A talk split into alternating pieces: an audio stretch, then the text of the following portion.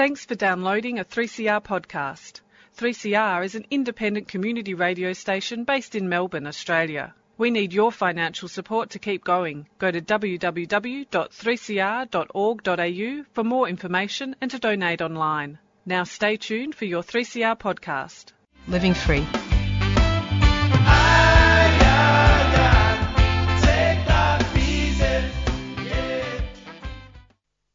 Ah, welcome to the show. Uh, this is a Living Free show on 3CR Community Radio, 855 kHz on your AM dial and 3CR on digital radio. Hi, I'm Bill, and with my show co-hosts, we'd like to acknowledge the Wurundjeri people of the Kulin Nation, traditional owners of the land from which 3CR transmits people-powered radio. We pay our respects to the elders, past and present, and acknowledge that this land was stolen and that sovereignty was never ceded. Each week on the Living Free Show, we showcase one of the many programs that assist in recovery from drugs, alcohol, gambling, and food addictions. Our guests share their recovery story and highlight that shared experience saves lives. Today we've got a bit of a bit of a different uh, focus, and um, my guest today is Mitch, and I'd like to welcome Mitch to the show. Hi, Mitch. Hey, thanks for having me. Um, Mitch is um, interested in joining the show as one of the um, Living Free team, and we we had a last minute um, guest cancellation, so Mitch volunteered himself to um, to tell uh, his story and to share about some of the experience he's had with drugs and alcohol and recovery. So, Mitch, um, would you like to start by telling us a bit about yourself growing up, family, influences? Yeah, sure. So, um, I uh, I come from a small family. I've got uh, one sister. Um, my uh, my mum had uh, about three brothers and three sisters, so my mum comes from a big family. Uh, growing up, I come from came from a very uh, supportive, loving uh, family environment. My, both my parents loved to drink, as a lot of my friends' parents did, um, and that was constant from an early age. Um, up until yeah, up until I moved out, um, I went to a private school. Um, growing up, private school drinking culture was uh, very common amongst friends of mine. Um, there wasn't really a, uh, a drug uh, influence or environment um, when we started to get into that kind of scene. Um, house parties, that kind of thing. It was always very much drinking orientated, so that was something that was very, very uh, normalized and comfortable for me from a young age. Yep. Do you want to talk about um, your family life and um, siblings and yeah, relationships? Sure. Yeah, sure. So, um, yeah, my sister and I, uh, we used to be uh, pretty close growing up. Obviously, we would fight a lot as as uh, siblings did. And then um, up until the age of about 13, 14, uh, we kind of grew apart a little bit. Uh, yeah, we um, we had pretty much our mum at home for most of the week uh, because my parents, my dad was away during the week. He would fly out. My mum would fly out on the weekends. They were flight attendants. Um, so you know when they would when they would come back, um, they would obviously be pretty jet lagged, and um, they would uh, often drink a lot to kind of deal with the jet lag and that kind of thing. And yeah, so that was something that my uh, my family my sister and I noticed a lot growing up, and um, we would get to go on vacations a lot, um, which was cool because obviously being a flight attendant, you got stuff uh, staff credit for travel allowance and flights and whatnot. So that was pretty cool. We got to travel a lot, pretty lucky and privileged in regards to that. But yeah, I had a um a pretty pretty normal, normal, pretty cool, loving relationship with both my parents and my sister. You talk about your parents drinking. What sort of impact did that have on your childhood? Yeah, sure. So um, basically, uh, there was a lot of coming home from school. I wasn't the most uh, disciplined kid, I guess you could say, growing up in regards to my grades and my schooling and whatnot. Um, kind of the kind of to the dismay of my parents, and so. Um, pretty much every night, uh, if my mum was home, my mum would be drinking a lot, and you know there would be like arguments regarding uh, my day at school, or you know, if I didn't want to uh, go to bed at a certain time, if I was playing up, um, the drinking would definitely um, intensify, and we would have arguments most nights out of the week. And then the next morning, um, obviously, we had to go, go, go. We had to get to school, so it was kind of swept under the rug. Uh, and that would be pretty much most nights. I wouldn't talk about it with my friends because it wasn't something that was discussed with me, so I didn't feel like I had that environment in which we could have that kind of discussion. Um, but that was something that was also very normal to me. So I, you know, I didn't really give it any thought as to whether or not my friends would be going through similar situations with their parents, kind of thing. So yeah, it was definitely normal from an early age. Yeah. What about having friends over? One thing I note from my own childhood, growing up with an alcoholic father, was that I didn't encourage other kids to come to my place because we didn't really know what had happened. Yeah, yeah, yeah. Um, yeah, so my mum kind of was, I guess you could say, a little bit in the elk of like a helicopter parent. So she didn't really want me going to other people's places and was more kind of comfortable um, bringing people over to our place where we were kind of under uh, my mum's guise. She could kind of control the environment that we were kind of in. Um, and yeah, I guess it comes back to kind of um, control and like the fear of the unknown. You know, she wouldn't know what I was up to if I was going to be going to another kid's house for a sleepover, even though I, it would probably be just be, you know, ordering pizza, playing video games, standard stuff like that. Yeah. Um, yeah, I guess it was the fear of the unknown. So a lot of the, a lot of the time, it would be friends coming over to our house, um, kind of in an environment which uh, which mum could supervise. Yeah. So what about friendships? Did you have close friendships? Yeah, I did. I had a lot of co- uh, close friends growing up. I was like a I was a very social kid, I guess you could say. Um, probably probably had too many friends to be honest in terms of always wanting kind of to make friends and uh, sorry wanting to make plans with friends. Um, mm. so you know like if something didn't really if something wasn't really suitable for me in in in regards to one plan I'd uh, you know hit up another friend and maybe want want to invite them over that kind of thing. So yeah I was really busy uh, socializing as a kid yeah. Yeah. Um so you said your dad was away during the week. So did you feel you suffered because of his absence?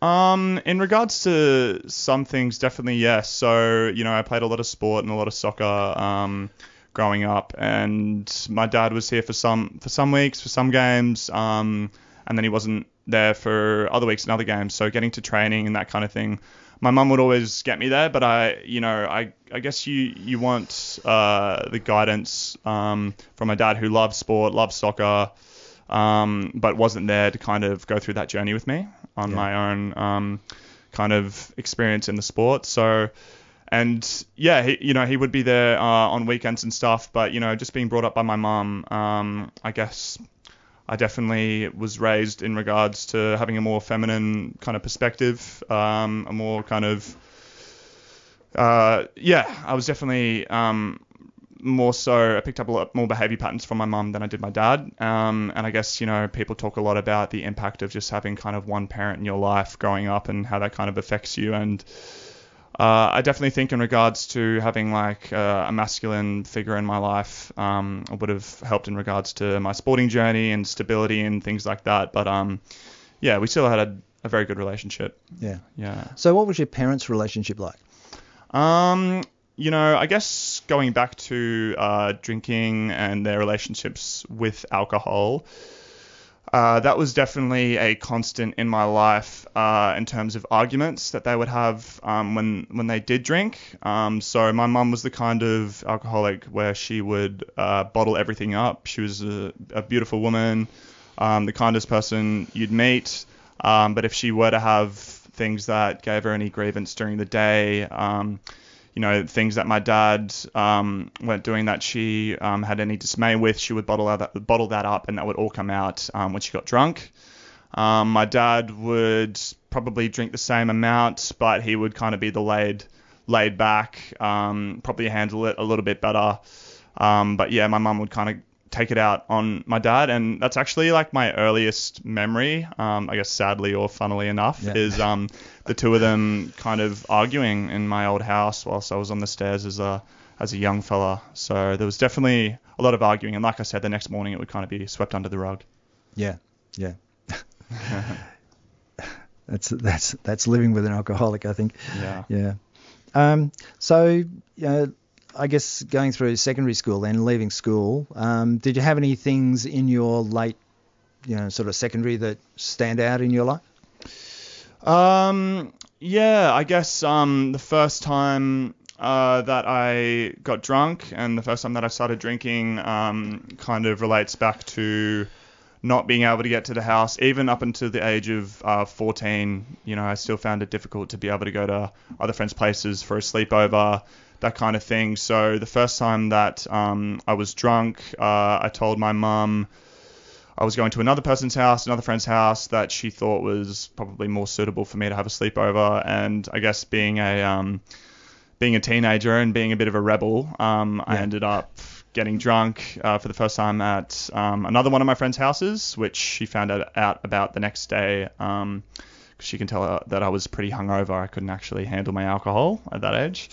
Um, so so yeah, so um, there was a lot of house parties um, from about the age of 14 onwards. Um, there was a, probably a lot of deception involved on my part, just out of out of fear of mum finding uh, finding out that I was you know socializing, um, trying to get out and um, you know go to these house parties that all of my friends were going to, and I definitely found, uh, felt a sense of isolation being the one in the friendship group that couldn't go to those things if I were to run it by mum first. And I know that she would say no. So a lot of the time, um, that would result in skirting around and lying and deception and those kinds of things. Yeah, Yeah. pretty normal behaviour. Mm. Um, so what about your first drink? Did you did it alcohol do anything for you? Yeah, the first time uh, I got drunk was one of the best nights of my life. Um, un- until it wasn't the next morning. But uh, yeah, it was um, in a pretty fun environment. It was just your standard house party. I think it was vodka was what I was drinking the first time that I got drunk. So you can imagine how that worked out. Uh, especially not knowing uh, tolerance or how different alcohol affects me, that kind of thing. Um, and yeah, you know, uh, I met a girl that I really liked that night, and it gave me all this confidence. And you know, you think uh, when that happens to you for the first time, you know, this is great. Like, this is for me. This is what this is what makes me the person that I want to be. Um, and then you realize pretty quickly, you know, the the side effects and how it negatively affects you. And you know, the person you think you want to be that actually comes with a lot of baggage and a lot of other characteristics. And I figured that out pretty quick. Yeah. So did you black out? Um, not the first time that I got Yep. drunk. Um, I, um, you know, maybe um, different periods throughout the night. Um, but yeah, I was very wasted. I made a complete clown of myself, so on and so forth. But I could still remember the night. Yeah. Yeah, Okay, yeah, yeah. That's some positive. Yeah. Yes, it is. Yeah. Yeah. Um, so how did it affect your relationships? Um, uh, alcohol specifically. Mm. Yeah, so uh, basically, I um, when I figured out that you could drink and you could keep drinking, um, and you could get to that level where it gives you this uh, confidence. Um, I found it difficult, as a lot of people do, um, to distinguish where that line is and how to stop that. Um, and so I, uh, I was seeing a girl um, when I was 17, and even prior to this, um, and what would uh, often happen when I were to drink and get drunk would be that I would either run away from the group or I would say things that I didn't mean or uh, I think these are common symptoms of um, getting drunk and doing things that you regret, but it definitely resulted in um, a lack of trust and trust um, between the first girl that I was seeing being damaged, trust between me and my friends being damaged because you know I don't think you want to you want that kind of liability on a night out, um, knowing that okay you know he's probably going to end up God knows where later on doing something. I'm going to have to take care of him. I'm going to have to get him home. You know, you, you want you want to have fun. Um, and I think that was kind of contradictory um, to um, a lot of my friends and, and loved ones. And, you know, I kind of had a vindictiveness kind of towards my mum. So I would get drunk and I would argue with her because she would get drunk and argue with me. And, um, yeah, it definitely, definitely was a toxic thing for me at that Yeah. stage in life. Yeah. So what about your sister? Did she use alcohol as well, or just? Yeah, um, she actually pretty much completely abstained from alcohol. Um, uh, she's two years younger than me, uh, and only very recently uh, she started to drink uh, and socialize and that kind of thing. So uh, the altercations between my mum and my dad um, growing up definitely, I think, affected her more so than it did me. For whatever reason, I don't know if it was just because I internalized that as something as more normal than what she did. Um, but yeah, I definitely um, loved and craved the feeling of, of getting drunk, and um, I guess I had friends that would really encourage that kind of thing as well. I think she was in different friendship groups, so that didn't come as as naturally to her. So she's starting to build a healthy relationship with alcohol and drinking, but for the longest time, completely abstained for those reasons. Yeah. Yeah, yeah I think um, I'm I'm the youngest in my family, and I think the youngest in the family uh, tends to be more sensitive and more susceptible to, you know, I guess fear, uh, the fear of something going wrong. Yeah, definitely. Yeah. Um, I think you know she saw. Um, you know me when I was drunk as well. So that's having the um, collateral um, from me, you know, when I maybe wasn't at my best when I was drinking, as well as my mum, as well as my dad and mm. people in the family. So she had a, a lot of reference points. Yeah, definitely. Yeah. Okay, well, so we might take a quick break. Um, got a song. This one's called How Crazy I've Been. Uh, it's by Kat Canteri off her Inner North album from 2018.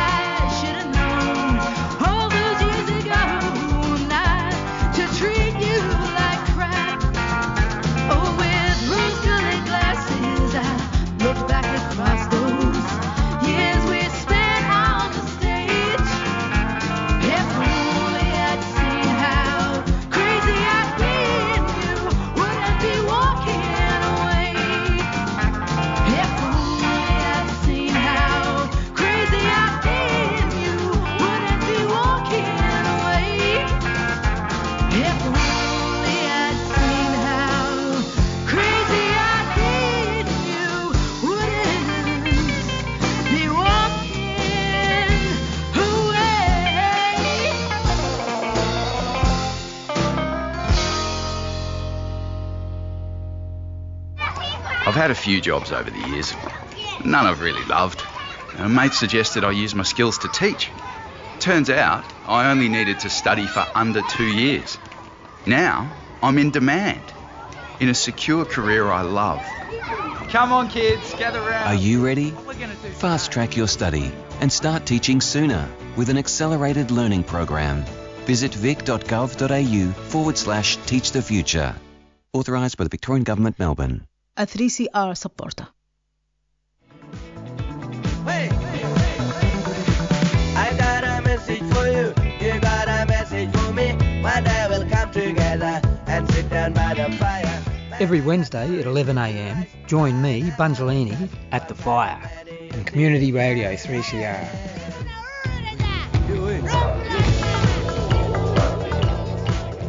Three hours of historically informed, critical analysis of Aboriginal affairs and the ongoing political movement for land rights, treaty, sovereignty and the cessation of genocide.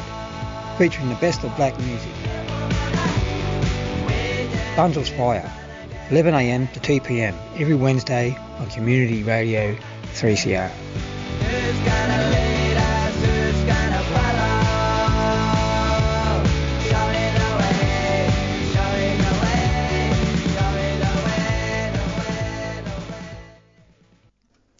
Welcome back. Uh, this is Living Free Show on 3CR, 855 kilohertz on your AM dial and 3CR on digital radio. Uh, if you'd like to listen to one of our many podcasts, then you can find us uh, on your preferred podcast platform or just Google 3CR Living Free and check out our website. You can also contact us via phone, email, or Twitter. Uh, today I'm talking with Mitch uh, about his life and his involvement with the Dopey podcast, which we'll get to a bit later. Um, so, Mitch, before the break, we were talking about families and growing up and things. So, what happened when you left school? Yeah, so when I left school, um, I was obviously still hanging out with a lot of the same friendship groups uh, that I that I had during school, as well as you know new people that I met at uni, so on and so forth. Uh, and yeah, that resulted in a lot of the same kind of partying and social behaviour as what I kind of developed during school.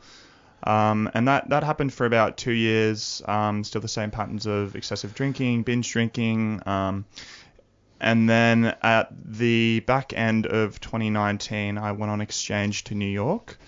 And that's when I really found myself in a different environment for the first time in regards to social settings, partying, and that kind of thing. So, uh, in my grade, there was definitely a uh, culture of uh, binge drinking that was very normalized. We weren't a grade that was involved in drug use or anything like that, like some other grades were.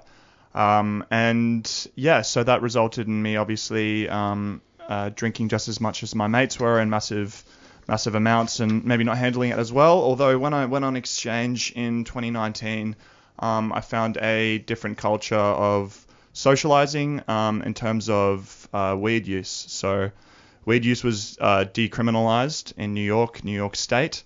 And when I went over there, um, I met some people through my program, started hanging out with them and um, I started uh, smoking weed, marijuana for the first time. And what ended up happening here was that um, it really helped with my binge drinking. So I didn't have to drink excessively to reach a level of intoxication that made me feel confident or comfortable or peaceful in, in my mind. Um, I got there with my weed use, and it meant that, you know, I could still absolutely drink, but I wasn't having as much. Um, and that was really something that helped me. Um, and that was something that was normalized with the people that I was hanging out with at that time. Yeah. So did did it affect you the way you related to people, other people? Um, I suppose it did. Uh, it definitely. I'm someone that kind of. I have a little bit of a uh, tendency to follow suit with what the people around me are doing. So I guess you could call it peer pressure or that kind of thing. But um, I definitely um, uh, imitate the behavior of the people that I'm close with and that I'm hanging out with. And so, because that was um, so normalized, I felt comfortable doing it. And yeah, I've, I found out that it wasn't something demonic or, you know, I didn't really have friends that were smoking or using drugs um, before I went to America. And I found out pretty quickly that. Um, it was something that was talked about and done in moderation, and it definitely helped me socialize and, and make more friends. Yeah. So, did it affect your the way you related to yourself? Did you did you feel more comfortable being yourself? I definitely did because when I was when I was binge drinking, I there would be a lot of repressed emotions that would come to the surface and stuff that I didn't know how to deal with. Um, I guess that's just being intoxicated quite generally. Um, you know, you don't really know how to make sense of the different things that you're feeling or your issues or um, that kind of thing. So uh, not and and you know there would be that um, anxiety the next day. You know what what did I do last night? I can't remember. I hope I didn't um, make a clown out of myself or do something embarrassing and that kind of thing. And all of a sudden, you know, that went away. I could remember the night. I um, I, I had more confidence in myself and I had more confidence going into different social situations. Um, and that was something that, yeah, I could definitely attribute to uh, being in a different social environment, finding weed, and um, its ther- therapeutic uses for me. Yeah. So what happened when you came back? Um, yeah, so when I came back, um, I actually took the weed habit with me. Um, it was something that my uh, partner and I actually um, discovered together and started um, kind of using together, and that was great for our relationship. Um, my partner isn't someone that would necessarily binge drink anyway, um, but it, it brought us together because it was kind of something that we could bond over, something that we both liked. Um, I'd found different friends that were also into um, weed as well that I'm I'm really close with today. Um, and yeah, it it it meant that when I came back from America, my relationship with alcohol was totally different, which meant that my relationship with my loved ones was totally different. Um, and my social life has definitely improved uh, since I got back over the last few years. Right. Um, so where did your weed use take you? Um, could you be more specific? Oh, did it did it change the way you lived your life? Um, I think it did. Yeah. Um, it's definitely, if if if not a daily habit, um, something you know I'm definitely doing um, multiple times a week. Um, it, it helps me chill out. Um, it puts me, it gives me confidence in myself. Um, it helps me meet more people. Um, it's something that I um, really didn't know a lot about because, like I said, um, my social settings and conventions when I was growing up, um, you know, if you were to say, hey, you know, I smoked some weed, you'd be it'd be frowned upon, and it would be something that wasn't discussed um, and frankly demonized. Um, so um, since finding out, um, and, and, you know, it's not for everyone, but for me, um, I think I'm a bit of a highly strung person, so it definitely helped me get back to baseline. And like I said before, it, it got me to a place of you know, um, not needing to binge drink and consume excessive amounts of alcohol to get into a place where I was intoxicated but still um, confident in myself and my abilities to socialize. Yeah. So, did it cause any issues in your life? Um, weed use? Yeah.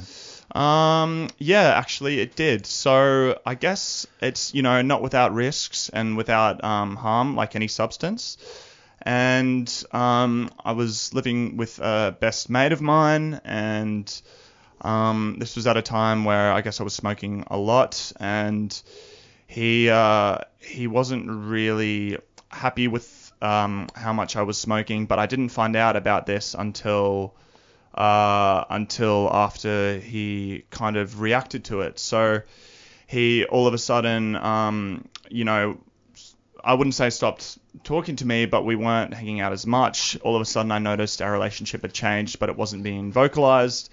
And yeah, he basically, you know, uh, ended up, he didn't know how to put that into words, and he basically ended up saying that he thought I was smoking a little bit too much. He wasn't someone that did smoke, although I guess it's a little bit of a double standard because he was a big drinker. Yeah. um, so, you know, there weren't any Yeah. issues ever relating to alcohol, but he did uh, have that issue with me smoking. We're, we're all, all good now, it's all patched up, but yeah, I guess it all goes back to communicate that open line of communication. He didn't tell me that I uh, that he had an issue with this, and so that relate um, that ended up um, creating a fracture in our relationship, um, which has since healed. Um, but yeah, Yeah.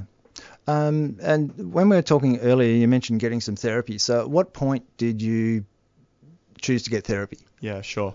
Um, so this was um, after I got back from America. So Um, as much as um, I found that uh, weed and mari- marijuana use helped me with my binge drinking and with socializing and that kind of thing, um, it was a bit of a gradual process. So I did still drink a lot um, when I was over in America because obviously there is still a huge drinking culture there, um, as there is here.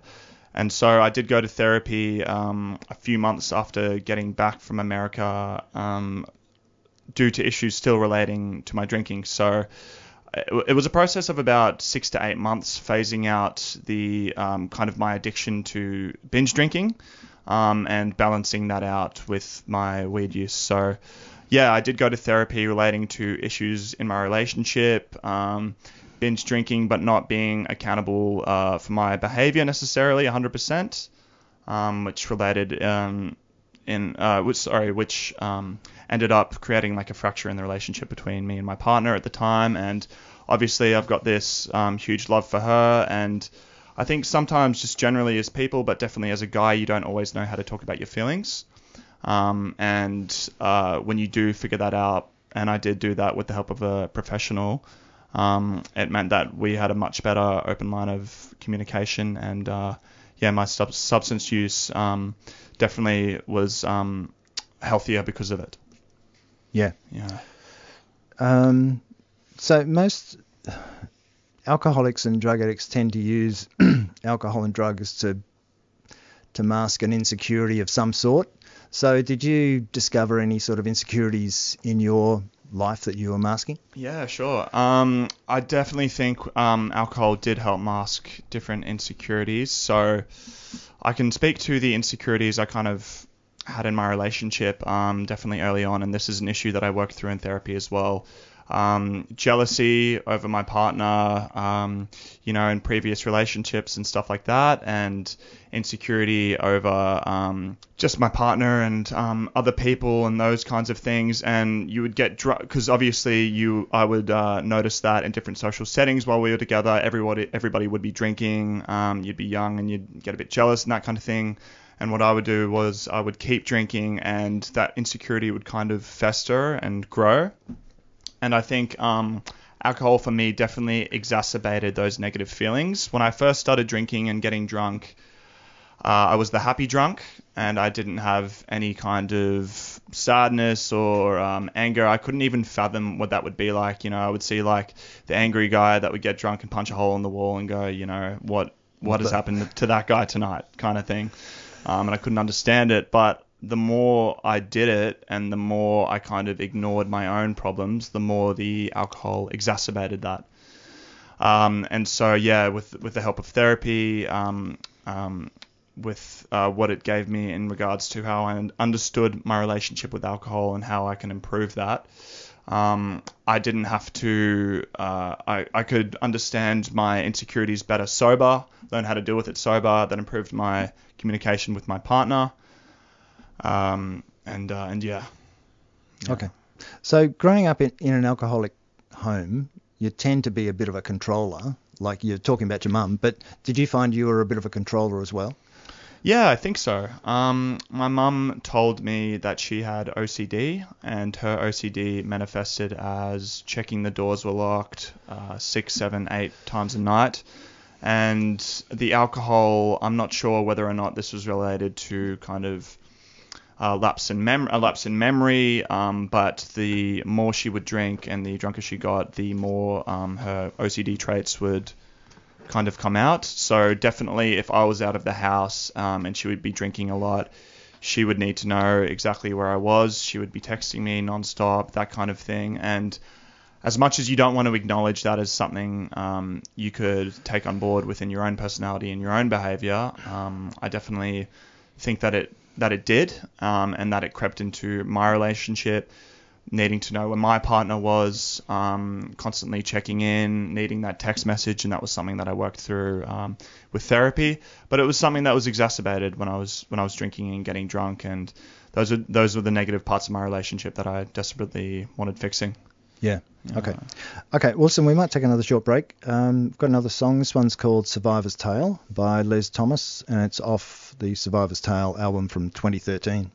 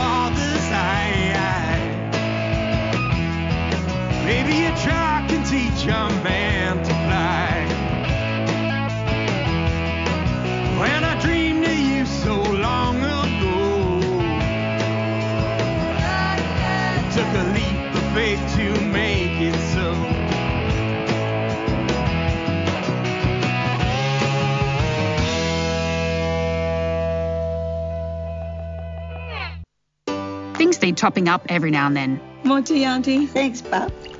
including your COVID protection.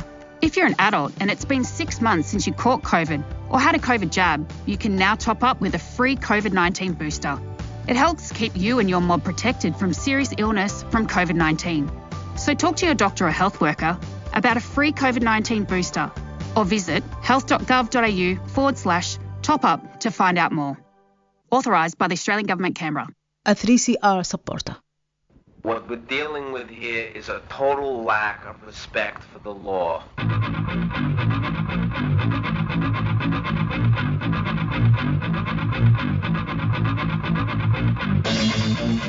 Tune in to Done by Law.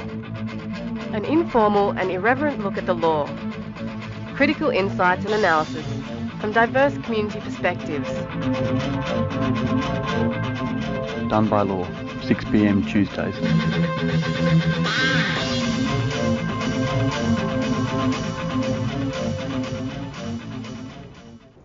Ah, welcome back.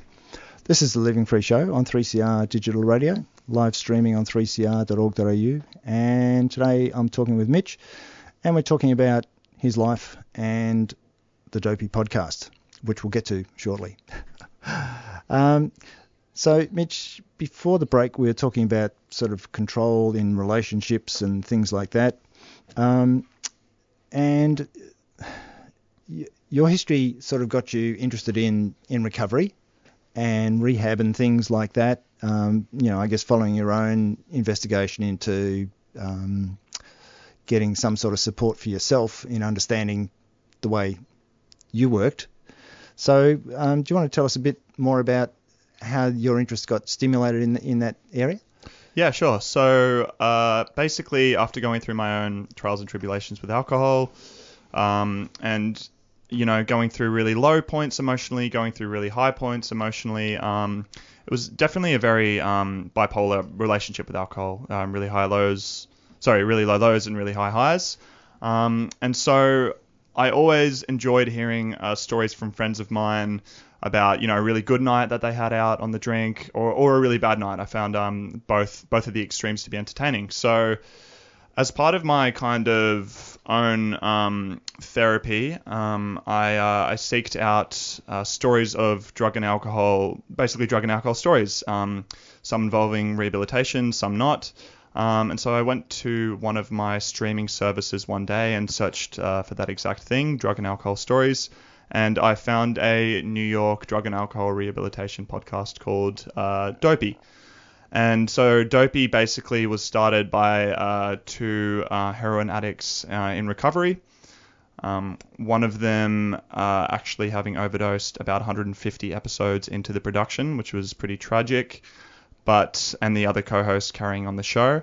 And the uh, perspective uh, of Dopey was to highlight the humor behind different drug stories and using humor as a crux to deal with to deal with drug rehabilitation. And I think when I hear when I hear those kinds of stories, even if I can't relate to the specific drug or you know the relationship someone is having um, in regards to that substance, uh, I can still notice similarities in regards to how something made them feel or um, you know how they dealt with a certain issue, even if it wasn't the same substance. So finding those similarities, I could empathize with a lot of different people and I found the more guests that I started listening to on the pod, on the podcast, uh, the more similarities that I could pick out. So it was a very uh, entertaining and engaging platform for me.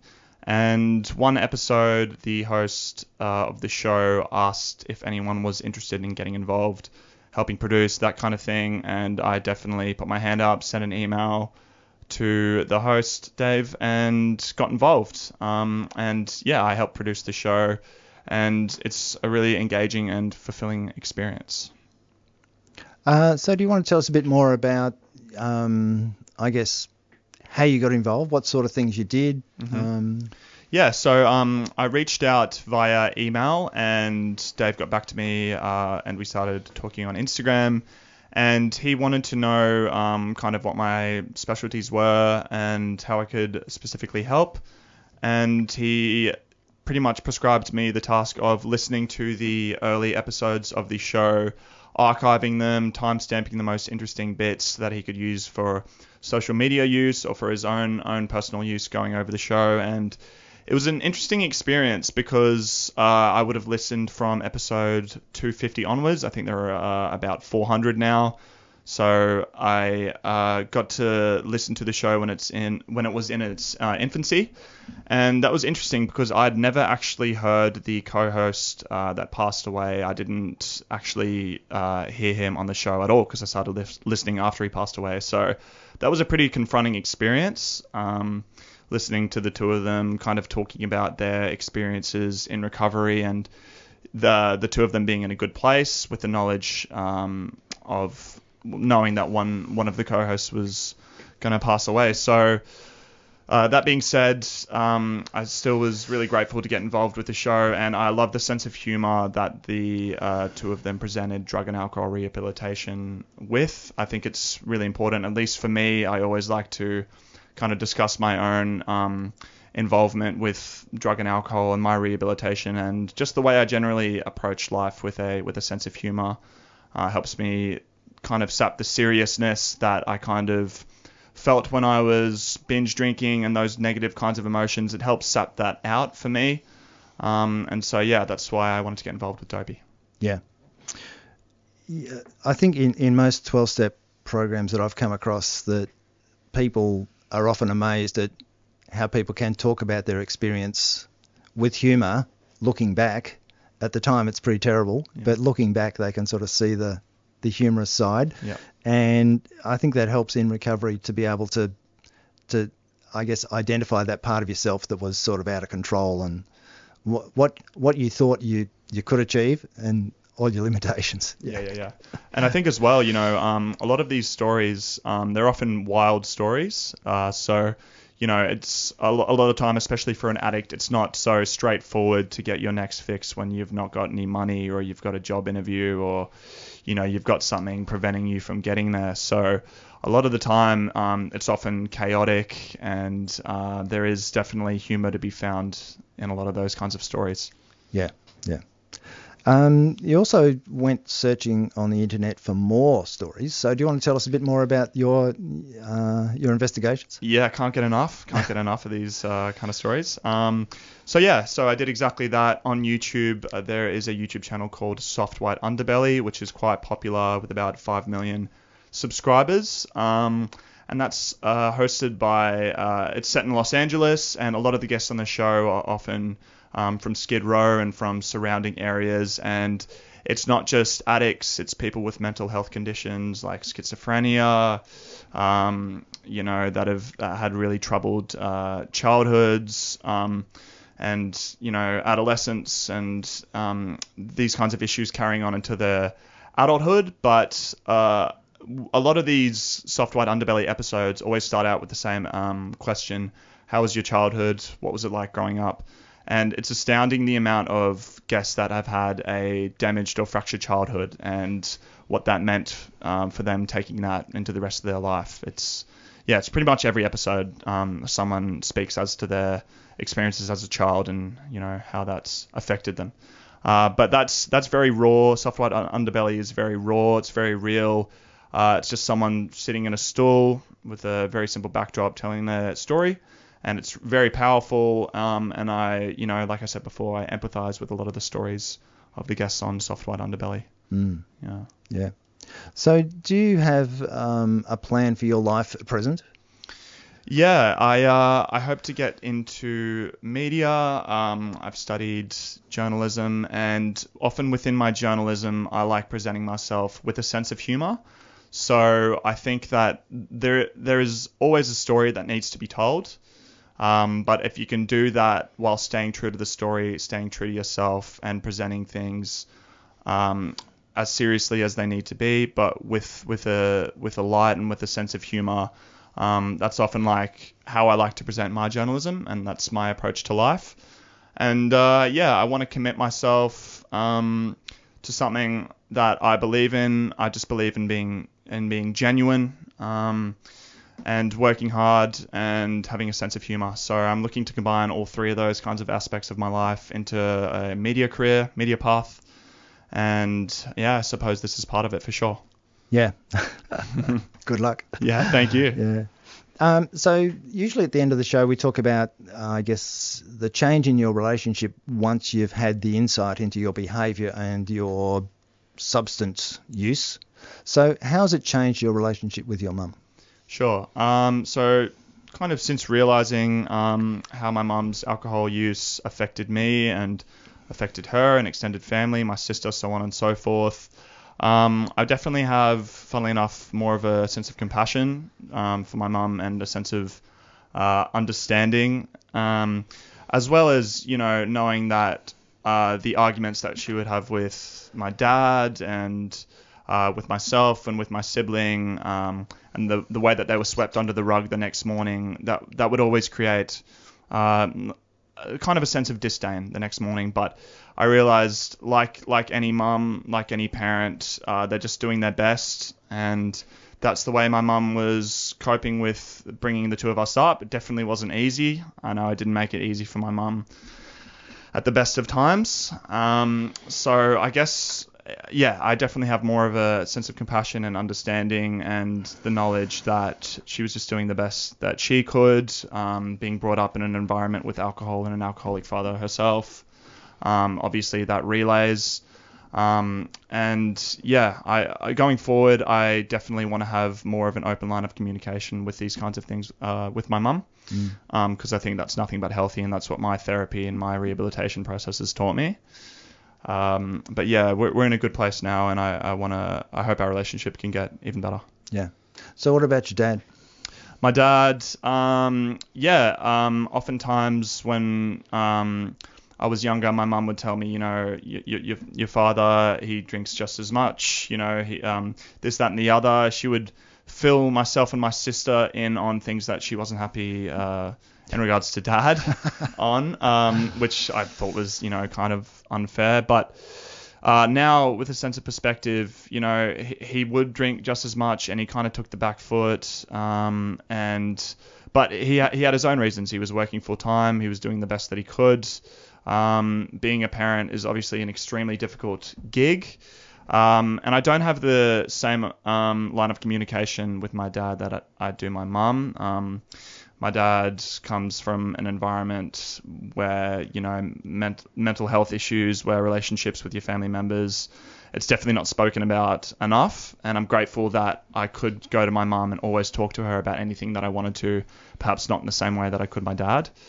Um, and I think, I think he, you know, he got off not scotch free, but like he did drink the same amount as my mum, and so you know he he wasn't the innocent party that I might have thought he was growing up as well. So Mm. I've got that knowledge as well, and you know um, that that means I've got more compassion for my mum and you know the way that she brought us up too. But I definitely want to try and have the same open line of communication um, with my dad, and yeah, that's my mission Yeah. going forward. right. Uh, and what about close partnerships then?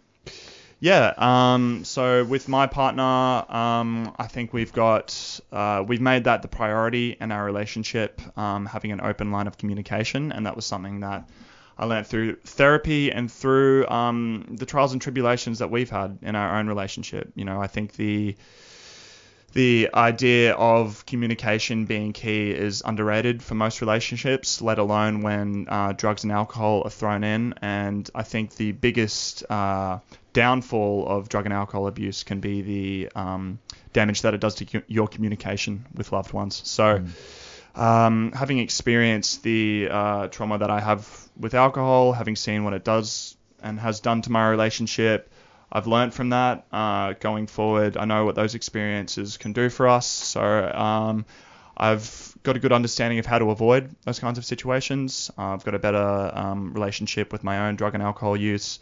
And yeah, that open line of communication uh, that my partner and I have is absolutely essential, and I want to build on that in the Mm. future too. Yeah. Okay. Um, so we're coming towards the end of the show, but is there anything else you want to talk about that you think is important for, you know, I guess people of your age? Yeah, for sure. Um, I see this message a lot being pushed nowadays in terms of it's okay to speak, and that relates to mental health issues, um, and I guess specifically for men, but men and women as well. Um, but I also think it's okay to speak uh, if you're struggling not just with uh, mental health issues, but with any kind of substance abuse. It's almost guaranteed that if not a close friend of yours, a friend of a friend has gone through something similar, or they've experienced the same kind of emotions with a different substance. So there are definitely people out there that can relate to your story. I found that myself with my work with Dopey and my engagement with Soft White Underbelly. You're not alone, you're not isolated, and there are people out there that can relate to your story that you can talk with. And it's helped me immensely to do that with my therapist, with my loved ones. Uh, so I would definitely encourage uh, speaking about any substance uh, related issues that you have and just the knowledge. Um, I, I would like people to have the knowledge, especially my age, that um, you shouldn't be demonized if you are having a relationship with any particular drug or that kind of thing. Um, that's something for you to figure out yourself, and yeah, it's important to talk about it. Yeah, it's usually a symptom. It's not usually the cause. Yeah. Yes, that's right. Okay, well, that's about all we've got time for today. So I'd like to thank um, Mitch for sharing with us today and talking about the Dopey podcast and Soft White Underbelly. Thank you so much for having me on. No worries. Uh, I hope you'll be able to join us again next week uh, when we'll be talking with a member of Alcoholics Anonymous about the impact of alcoholism on their life. Uh, coming up next, we've got Balanoir, the Spirit of War, hosted by Uncle Telgum Choco Edwards. Join Uncle Choco in the Spirit of War on a journey of belonging and movement through sing-alongs and yarns. Thanks for listening. Stay safe and stay tuned now for more Radical Radio and 3CR.